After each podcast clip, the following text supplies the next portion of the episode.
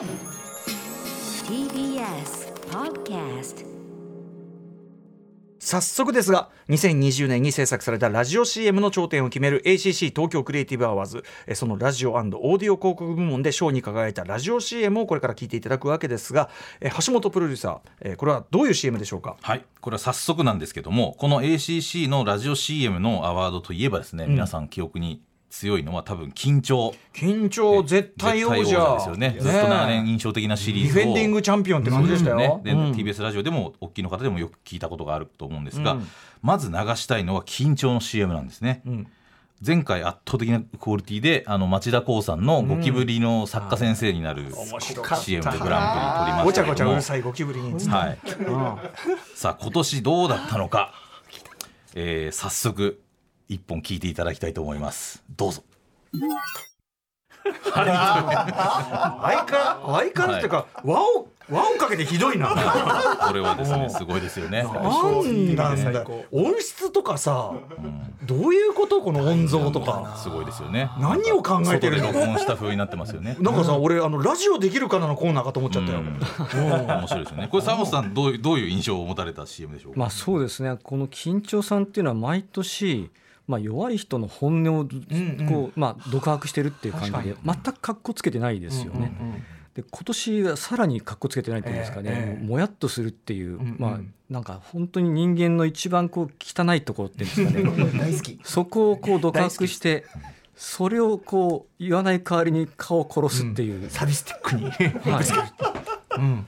なんか理屈として成立してるのかどうか微妙微妙だけどただそれ聞いてる人がある部分であ俺もそうって思ってるっていうところがね、まさに私山本さんが本当にもう分かってくれてる。山本賞思ったことありますもん。ストリートミュージシャンを見てる人たちに対して思っちゃいましたごめんなさいすごい歪んでます本当分かってると思ってます。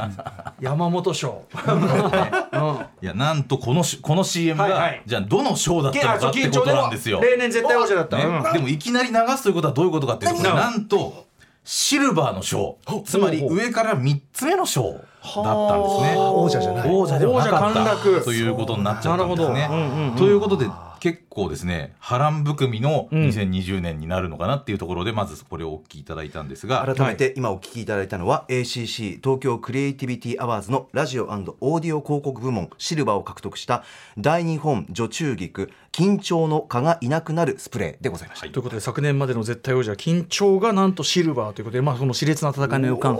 でもまああのね先ほどのその蚊がいなくなるスプレーこれあの山本隆明賞が取りましたんで。買います買います、さあということで行ってみましょう。今夜の特集はこちら。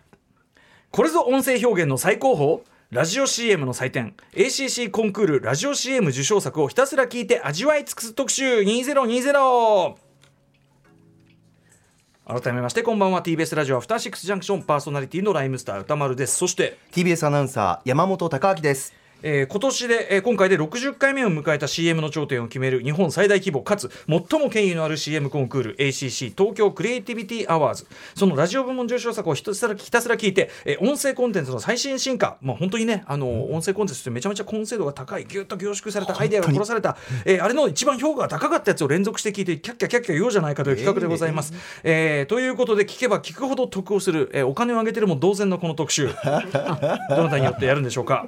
はい。ということで案内役はラジオできるかな？に引き続きこの賞で審査員を務める電通エグゼクティブクリエイティブディレクター沢本義光さんと同じく審査員を務める当番組の TBS ラジオ橋本義文プロデューサーですはい、沢本さん、よろしくお願いします。よろしくお願いします。はい、ハシピーもよろしく。はいさあ、ということで、改めて山本さんから沢本さんのプロフィールご紹介お願いします。はい沢本義光さんは電通のエグゼクティブクリエイティブディレクターとしてソフトバンクの白時計シリーズ東京ガスのガスパッチョ家庭教師のトライほか印象に残る CM を数多く手掛ける CM 作りのプロ。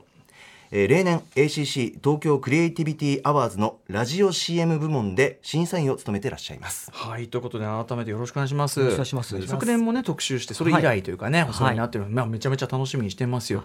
はい、えーということで、えっ、と、まあ、先ほどのね、あの緊張もありましたけど、今年はなんかこの緊張の王者陥落というものを含めて。はい。あの、なんか傾向とかあったりしたんですか？そうですね。毎年何かしら傾向あるんですけど、うん。今年は実は顕著に、ん。あのちょっとある種音というものをもう一回考え直したっていう風な、うん。まあ、ちょっと今何を言ってるかうん。漠然としてますけど、うん。聞いていただくとあ会話じゃなくて音かみたいな。うん。つまり何でしょうね。あの音声を聞いて想像するのがラジオの特性とすると、うん。そのラジオの特性というものに立ち返って、うん。音を工夫したものというものが比較的評価されていたというふうな感じはありましたね。ちょっとこれ具体的にね聞いてみるとあこのことかって分かる、でもさっきの緊張もねその環境音っていうかさ外で撮ってあの音を生かしてるとかね。そうです。ね。まあ、ただ前そうです。ね。さっきのは割とでも割と会話というかあれは会話寄り強めだはい。の方だと思います。全部聞けばバランスがわかるそうなん。だ。でもでもでもさっきのよでもさそうでもあれだけあれだけ聞いたらさめっちゃ変わってるって思うよあの確かに外の音ですからね。あの辺もやっぱ俺らララジオできるからとか聞きすぎてるから慣れてるけどさ。普通普通じゃないぜやっそのぱ街の音が入ってますからね、ちゃんとね。普通の内容聞き取りづらいわと思ってさそれじゃないぜ。はい。うんはい、といったあたりじゃあまあとにかくどんどんいっぱい聞いていこうということでね、はい。えー早速 CM の後2020年の ACC 東京クリエイティビティアワーズラジオオーディオ広告部門の受賞作品をたっぷり味わっていきましょう。After Six Junction.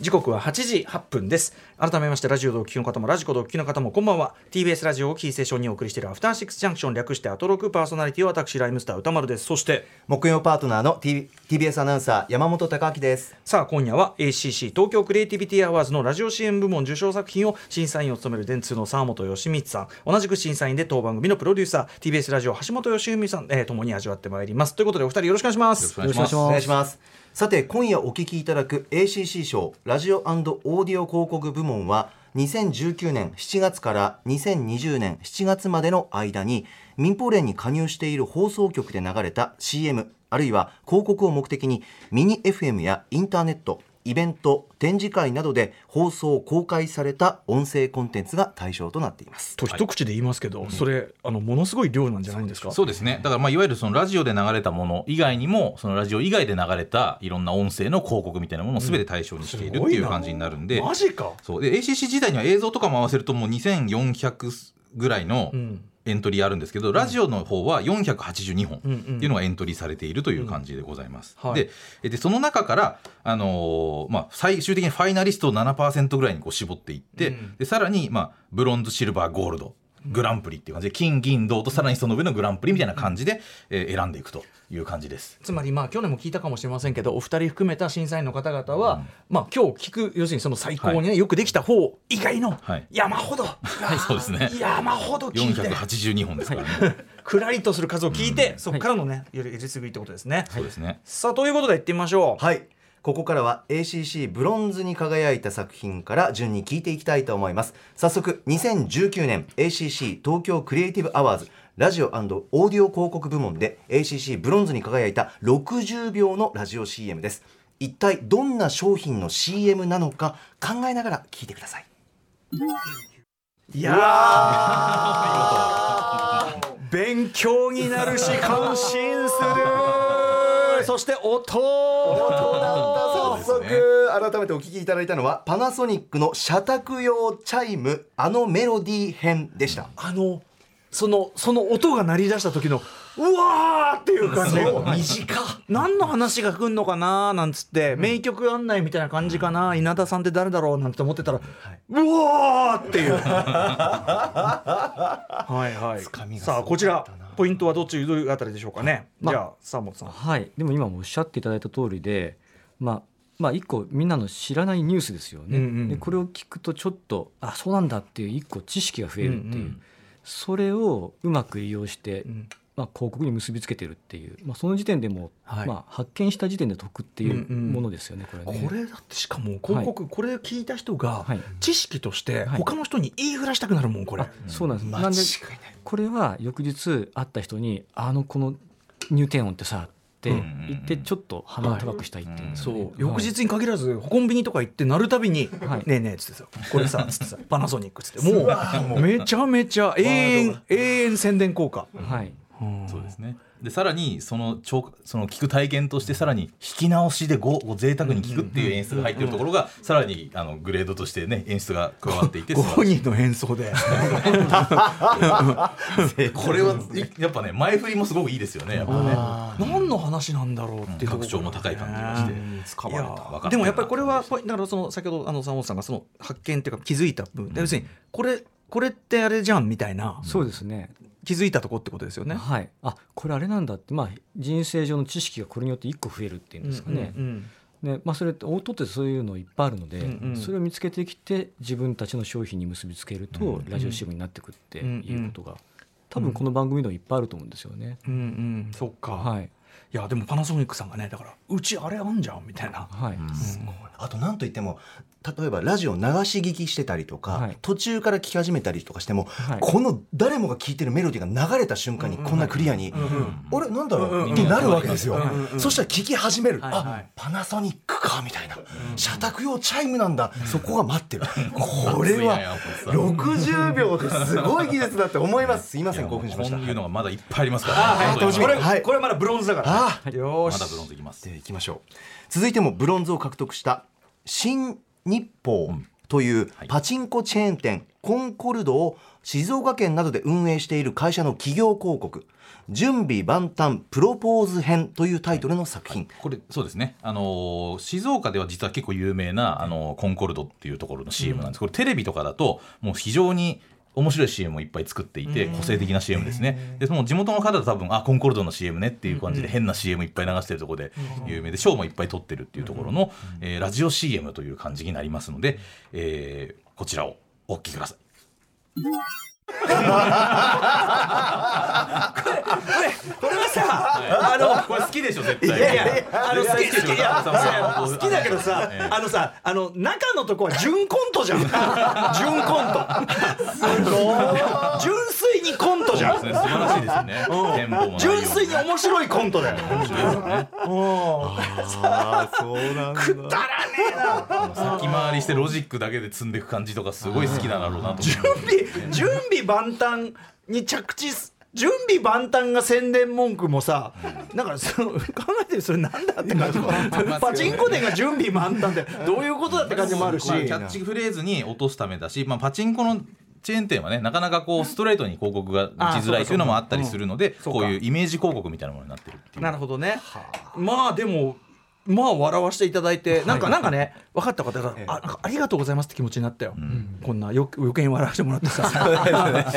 お得。これ澤本さん的にはどうですか、まあ、あの準備万端っていうお題のやっぱりコントですよね、でもその準備万端っていうものがコンコルドっていうと結びついているんで、まあ、コンコルドってパチンコ屋さんだから来てくださいっていうふうな CM 流せない中で、準備万端で、まあ、お待ちしてますっていうふうなことだと思いますね。はっきり言わずともということですよね、他にもシリーズが結構あってそのどれもが割と全部味わい深いんですけどこれが一番なんかあのアトロク向きだったって感じいやこれはいやコントとして面白すぎだよ。面白演じられる方のススキルもすごく高いと思いますし。俳優さん使ってやあでもってるそんなあの別にあのあの超有名な誰でもみたいな方ではもちろんないんですけど。お笑いグループだってする？うんとかでもないです。あそうなんだ。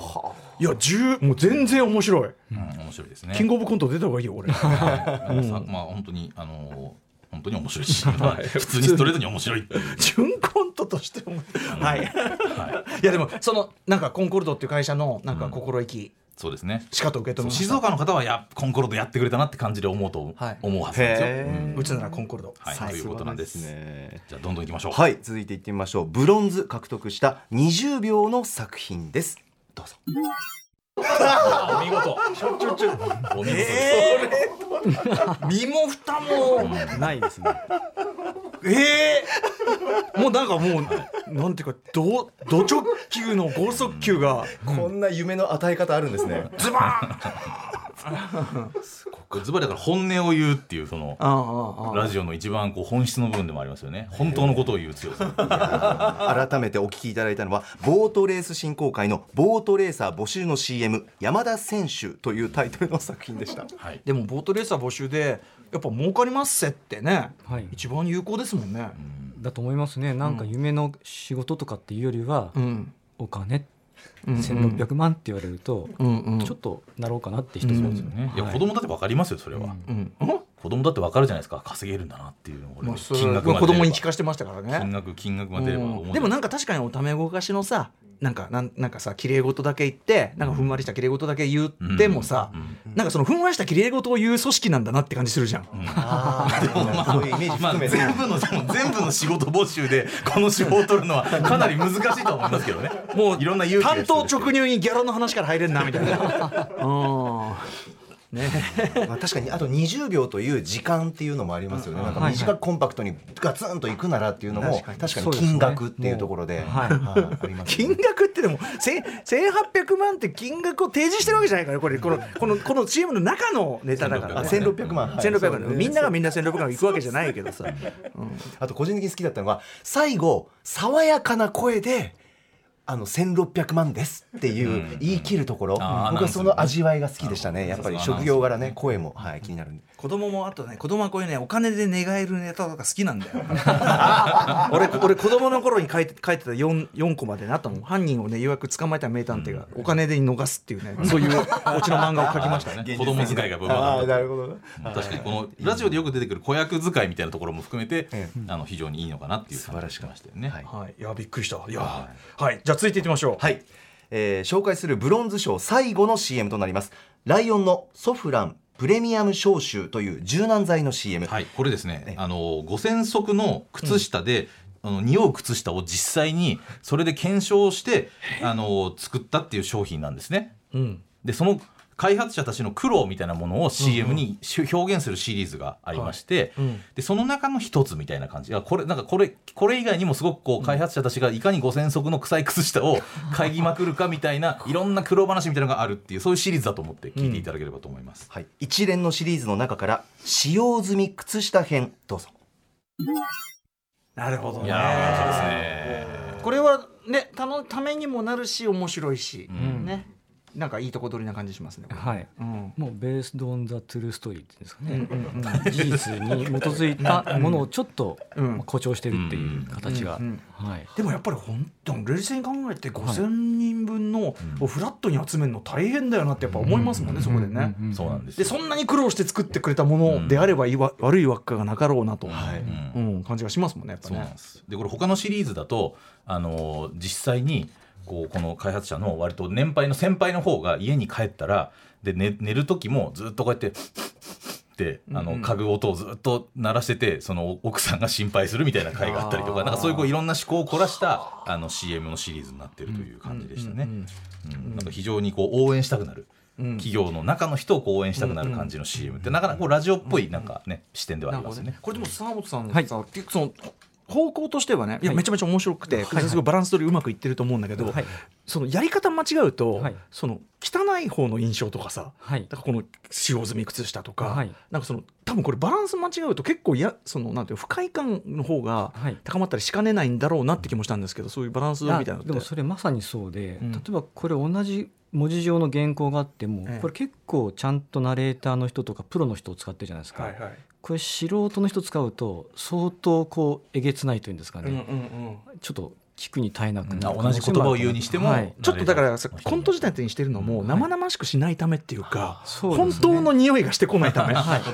うん、なんかだからそこは実は計算がすごくいやちゃんとされてると思いますね。ねの音の使い方音楽の入れ方とかもちゃんと爽やかに最終的になってるし、という、はい、あたりかなと、うん。ソフラン。素晴らしいですね。はい、ブロンズ、これがブロンズ賞でブロンズです。十分面白い。面白いですね。もう一度繰り返したい、はい。ん。さあここからは ACC シルバー以上の作品紹介していきます。シルバーは冒頭の緊張の CM の他先にほど聞いていただいたやつともう一つの作品、伊藤ハムのポール・ウィンナーの CM「嘘編」というタイトルでございます。どうぞああ、そうきたすごいな面白いいやー、なんかこっちの想像の上行きますね。すごいですよねこの CM ね。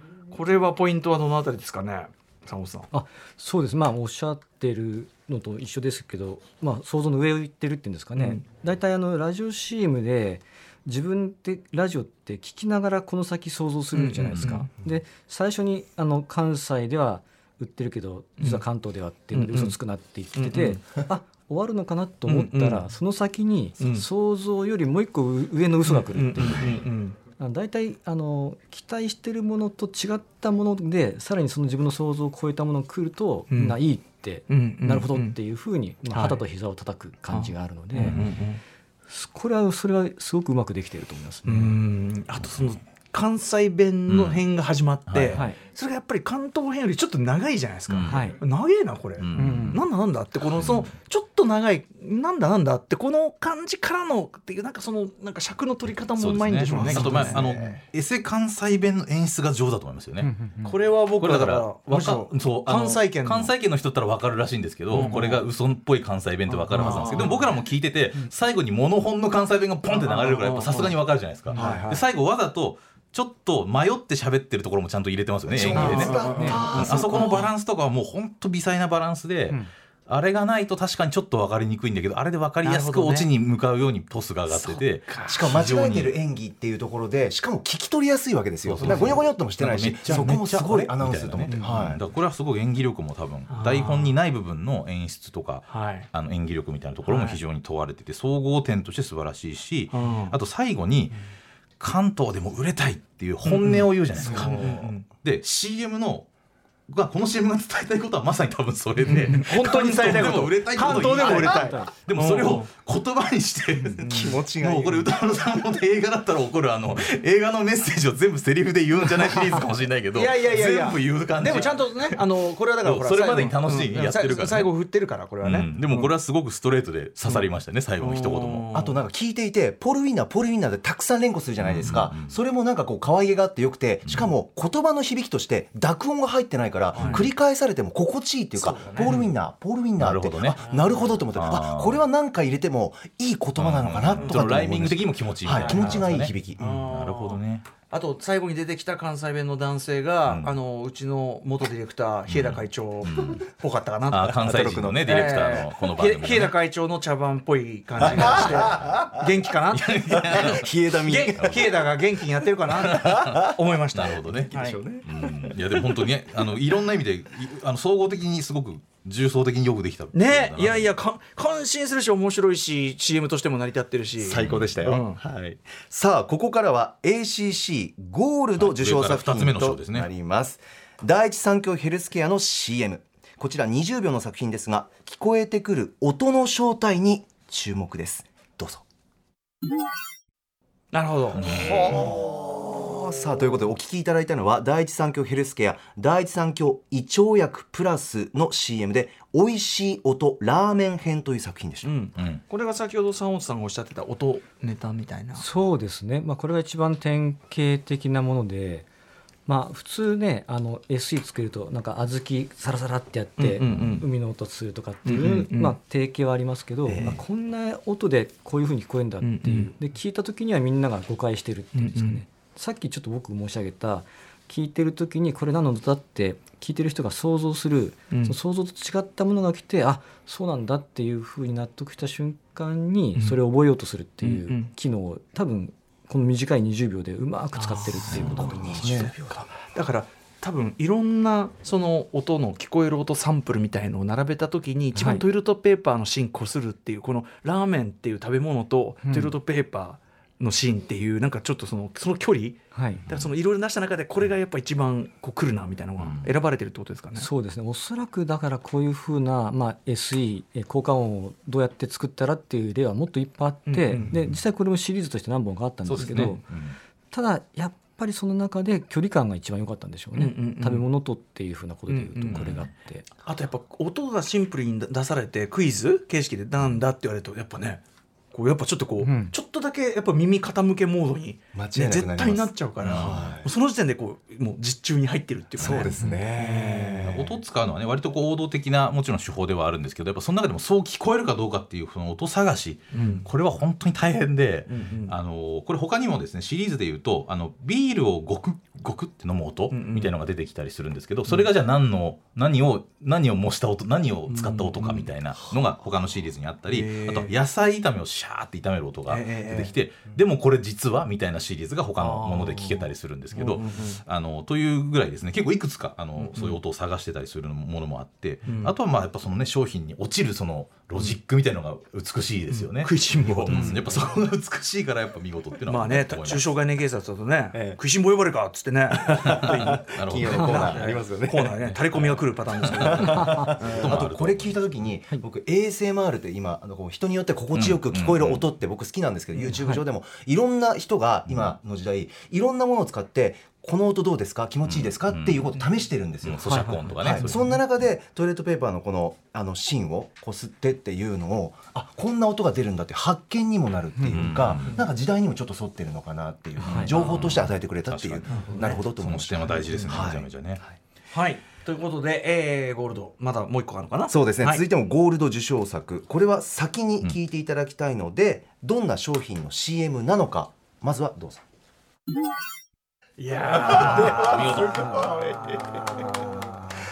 ーすごいなああの字の漢字をなんていうの音にするっていうか、うん。えまあひなんていう言葉にするっていうか、はい。こんなアイデアあんのかと思ってね、そうですね。これあのパイロットコーポレーションの筆ペン筆任せの CM なんですけど、なんかこう和風感っていうか、うんそうですね。和筆に流れていく感じ、これ去年もパイロットってそういう文字を音に変換するみたいなシリーズで、あのもちろん受賞してるんですけどやっぱこのシリーズのまた新しいバージョンという感じがします、また浮かぶからさ完全にチャーハン食べてねがさ、うん。チンしてねがさ、お母さんの冷蔵庫の張り紙チの文字だろうなっていう、ね、がああいうそのそのか歌舞伎のああいうさ、あのこう看板とかのさ、ああいう字で浮かぶのよ負け負け。もう。浮かんじゃったやられちゃった。本当に。佐本さんこちらはどうでしょう？いやでもあの文字って例えば汚い文字を書くのに、まあ、汚い声にするとか、うんうん。まあ格式ばった、まあ、声文字を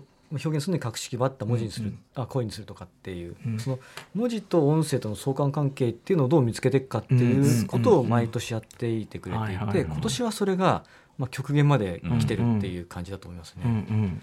そうですよね、はい。これどねどどんなパターンが他にあり得るのか考えちゃいますねなんかね。そうですね。いろんなこと。うん。そうですね。まあでもパイロットの商品ないとしょうがないんだけどね、そう。ですね確かに。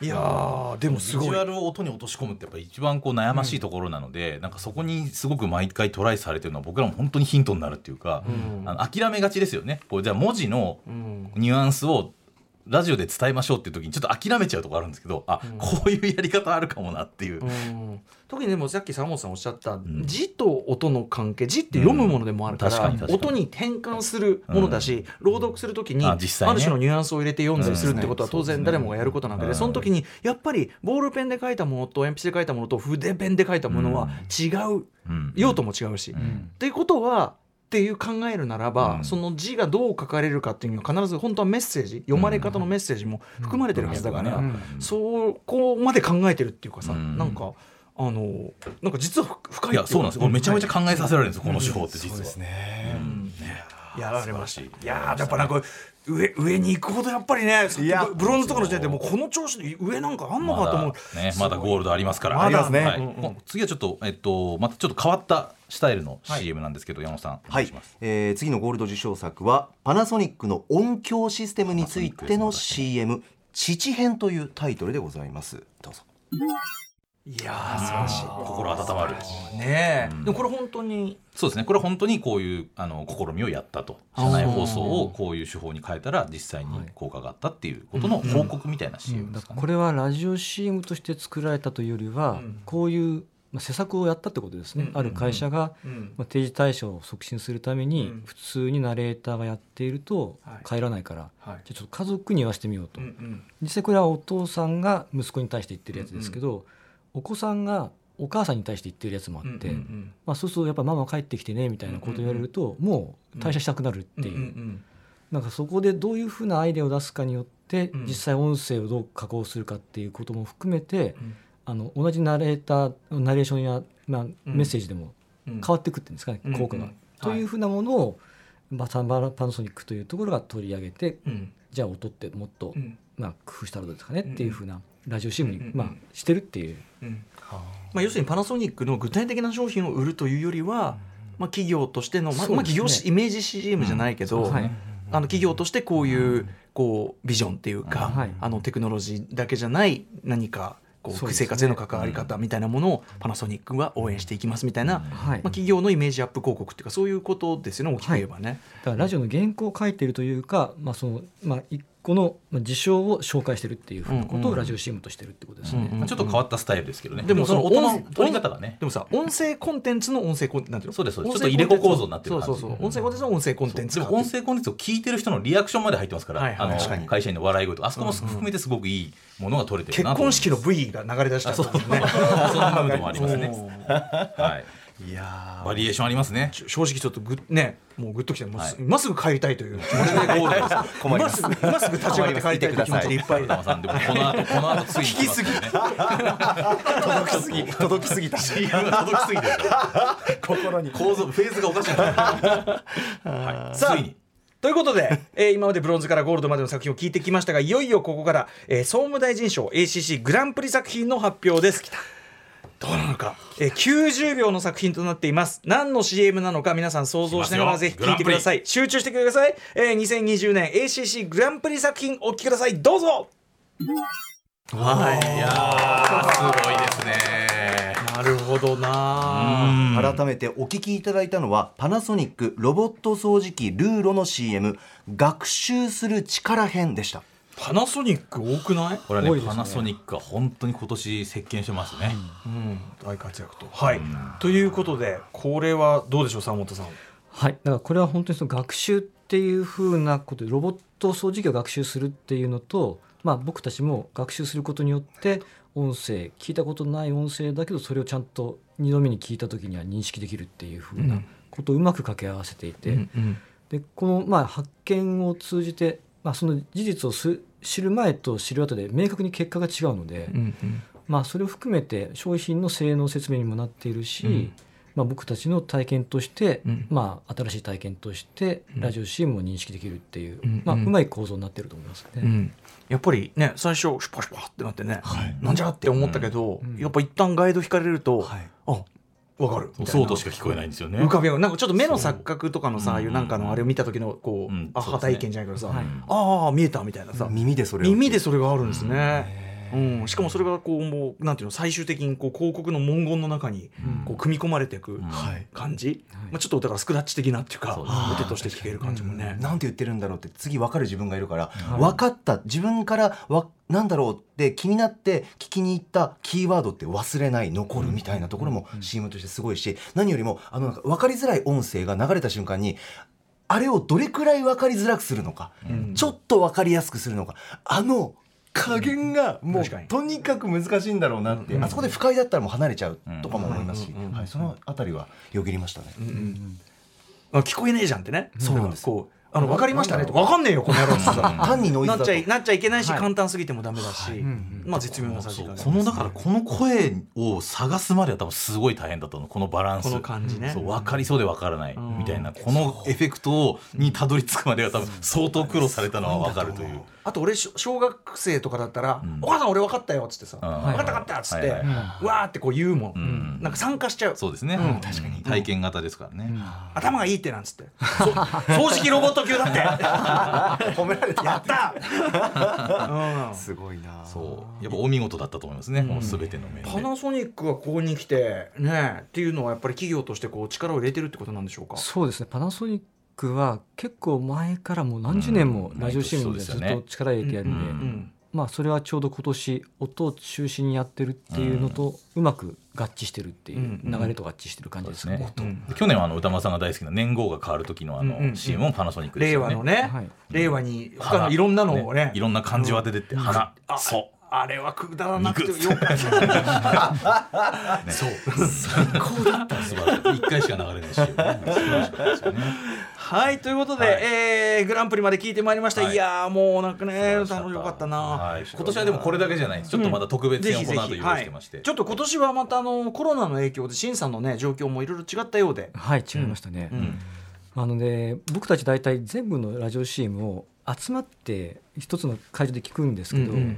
今年は最初の予選は各自自宅で聞いてきたんですよ、オンライン審査でしたもんはい。ね、とすると意外と選ばれるものが違ってきたりしていて、要するにやっぱりみんなで選ぶ時のなんとなくの合意情勢そうですね。とはい。バラバラだと違ったんですね。ね。面白いな。それはそれで面白い。意外とその点を入れるっていう中に人の表情っていうのも入ってるっていうことだと思うんですけど、うんうんうんうんうん。という中で言うと僕がすごい好きだったけどなかなかものすごく上まで跳ねなかったっていうのとか、まあ、ここも同じようなのが橋本さんもあったと思うんで、うんちょっとそういうのをぜひちょっとうん。この場で紹介したいなって思って、行ってみましょう、はい。はいはい。早速。では沢本さん沢ね本さん編からいきましょう、沢本さんの一押しから30秒のラジオ CM 耳を澄まして聞いてみてください。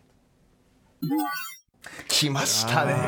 ASMR 来た来た来た。来ましたよ。うんこれはもう掴まれますよね。今もう YouTube 上でもねそういうこう耳かきの音とかっていういやイヤホンなんか今の時代をしっかり捉えたそれを CM に大胆に入れてくるってすいません僕ばかりいやまさにそうで今の時代にちょうど合っていて、こういうことがちゃんとみんなが理解してて好きだっていうのをこうちゃんとラジオでやってるっていううんうん。そうですよはい。ねまさにこれ東京 FM の耳の日の CM ささやき編というものなんですけどね。はい。うん。お見事だったという。うん。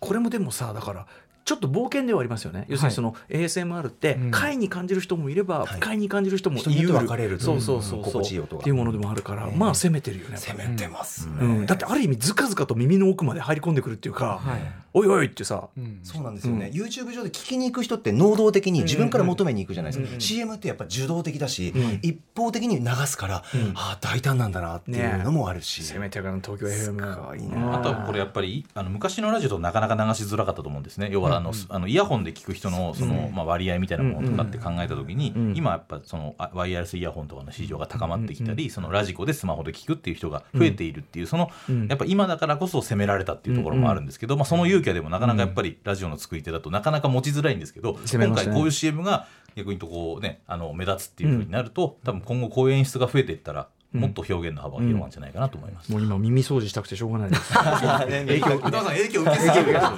すぐ今すぐでも誰にでも小さい頃にあの聞いたことのある心地いい音だったりもす耳をるじゃないですか。耳かじくられる音みたいな、そういう選択もあると思うんですね、はい。さあ続いてはじゃあハシピーのおすすめ作品、はい。そうですね、うん。えっと、僕の選んだ作品はやっぱりこの2020年のこのタイミングで、えー聞く CM というか2020年だから、まあ、つまり言うともうコロナ禍だから作れたものみたいなものっていうのが、あのこの CM の中にエントリーされていて、えーまあ、そういったものをやっぱ今年だから選べるなっていうものがあったんで、それをちょっと聞いていただきたいなと思いますのでまず説明なしでこちらを聞いてください。どうぞ。はい、という CM なんですね。これはラジオできるかなじゃないですか、あの僕は大好きなんですけど、まあ、まさにその、ね、あのステイホームの中でやれることみたいなことから多分発想して、えーこういう CM を作っているといううんパターンで、これいろんな職業の方とかが出てくる CM のシリーズになっていて、これ以外にもですねあの海外で働いている人が日本の親に向けて、うん。こう今ここで頑張ってるよみたいなことを言う CM を自分で自撮りしたものが撮られてたりとか、あとは大学生でな大学院生で学学校になかなか行けないみたいな人とかの思いが綴られていたりとか、うん。あとはその動物園の飼育員の象の飼育されてる方が象と一緒にこう なかなかゾ動物園みんな来れないと思うけど象元気ですみたいなことをやったりとかっていう手法があったりとか、うん。結構いろんな、うん。あの2020年のいろんな人の様子っていうのが分かる CM として結構僕がすごく好きだったのが、はいはい。生の本人の声ですからね、うんうんうん。っていうのがあったんですよ。うん。で申し訳ないんですけど、はい。もう一個だけ紹介したいのがあってこれ同じ「マイベストジョブ」のシリーズなんですけど、あのまた別の職業の方の CM というのがあってこちらをお聞きください。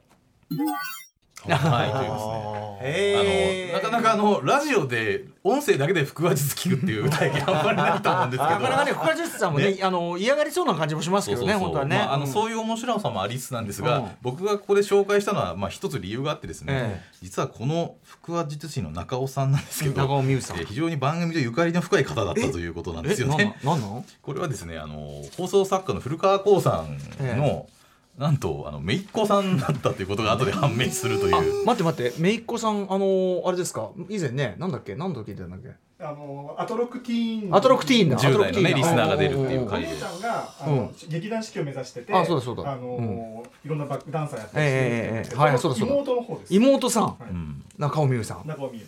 女子高生で、深谷氏。休日は予選に出てるなん なんだよ、それ。ええ多いなで僕この CM の存在を実はだから、うん。あのここで初めて実は知ったわけじゃなくて実は古川さんから最初に聞いたっていうね、うんうん要は彼女にツイッターでこの CM に出演しませんかっていうオファーが来て、はいはいはい。で怪しくないですかっていうふうに僕相談されたんです。それを橋本 P に、はいはい。この会社とか知ってますかって言ったら、知ってるよって言われて、うんうんじゃあ出たらいいんじゃないっていうふうに回答したらこうなったなるほどねああそうですか。まあそんなご縁もあったっていうね。すごいなそんなこともありつつなんですが。いよいよこの番組とのなんかちょっと境目がよくわからない。よくわからなくなってきまあでもなんか子供とさように本当に、あのーなんか一般の人たちの、うん。その2020年の様子っていうのをうん。切り取る CM っていう意味では、まあ今年しか多分これ作れない手法だし、ね。まあ今年だけであってほしいというのも込みで僕は選ばせていただいたという感じでした。うん印象にすごく残ったとさっきのパナソニックのその音響システムのさあの、えっとき記者アナウンスのやつであるとか、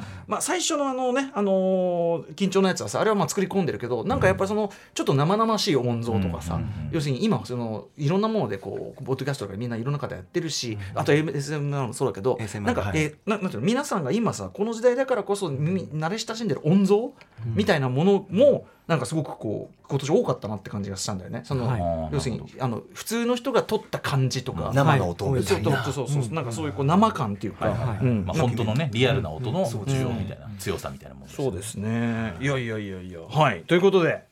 たっぷり聞いてまいりましたが、はい。あっという間に時間来てしまいました。えーはい。ACC では例年年内限定でホームページ上でブロンズ以上の作品の音声公開していますがなんと今年は入賞作品発表会の中止に伴ってファイナリストの作品も含めてホームページ上で公開です。いっぱいいけるってことです。今日紹介した作品も含めて ACC アワード特設サイトで年内限定で入賞作品聞くことができます。ぜひ覗いてみてくださいという。はい、はい、ということで、今日ね、あのもう一回聞きたいみたいな人はそこに行けばね。はい。もっといっぱい聞けますんでね、うんもっとも楽しんで聞けますんではい。さあ、ということで、えっ、と、沢本さんからお知らせことありますか？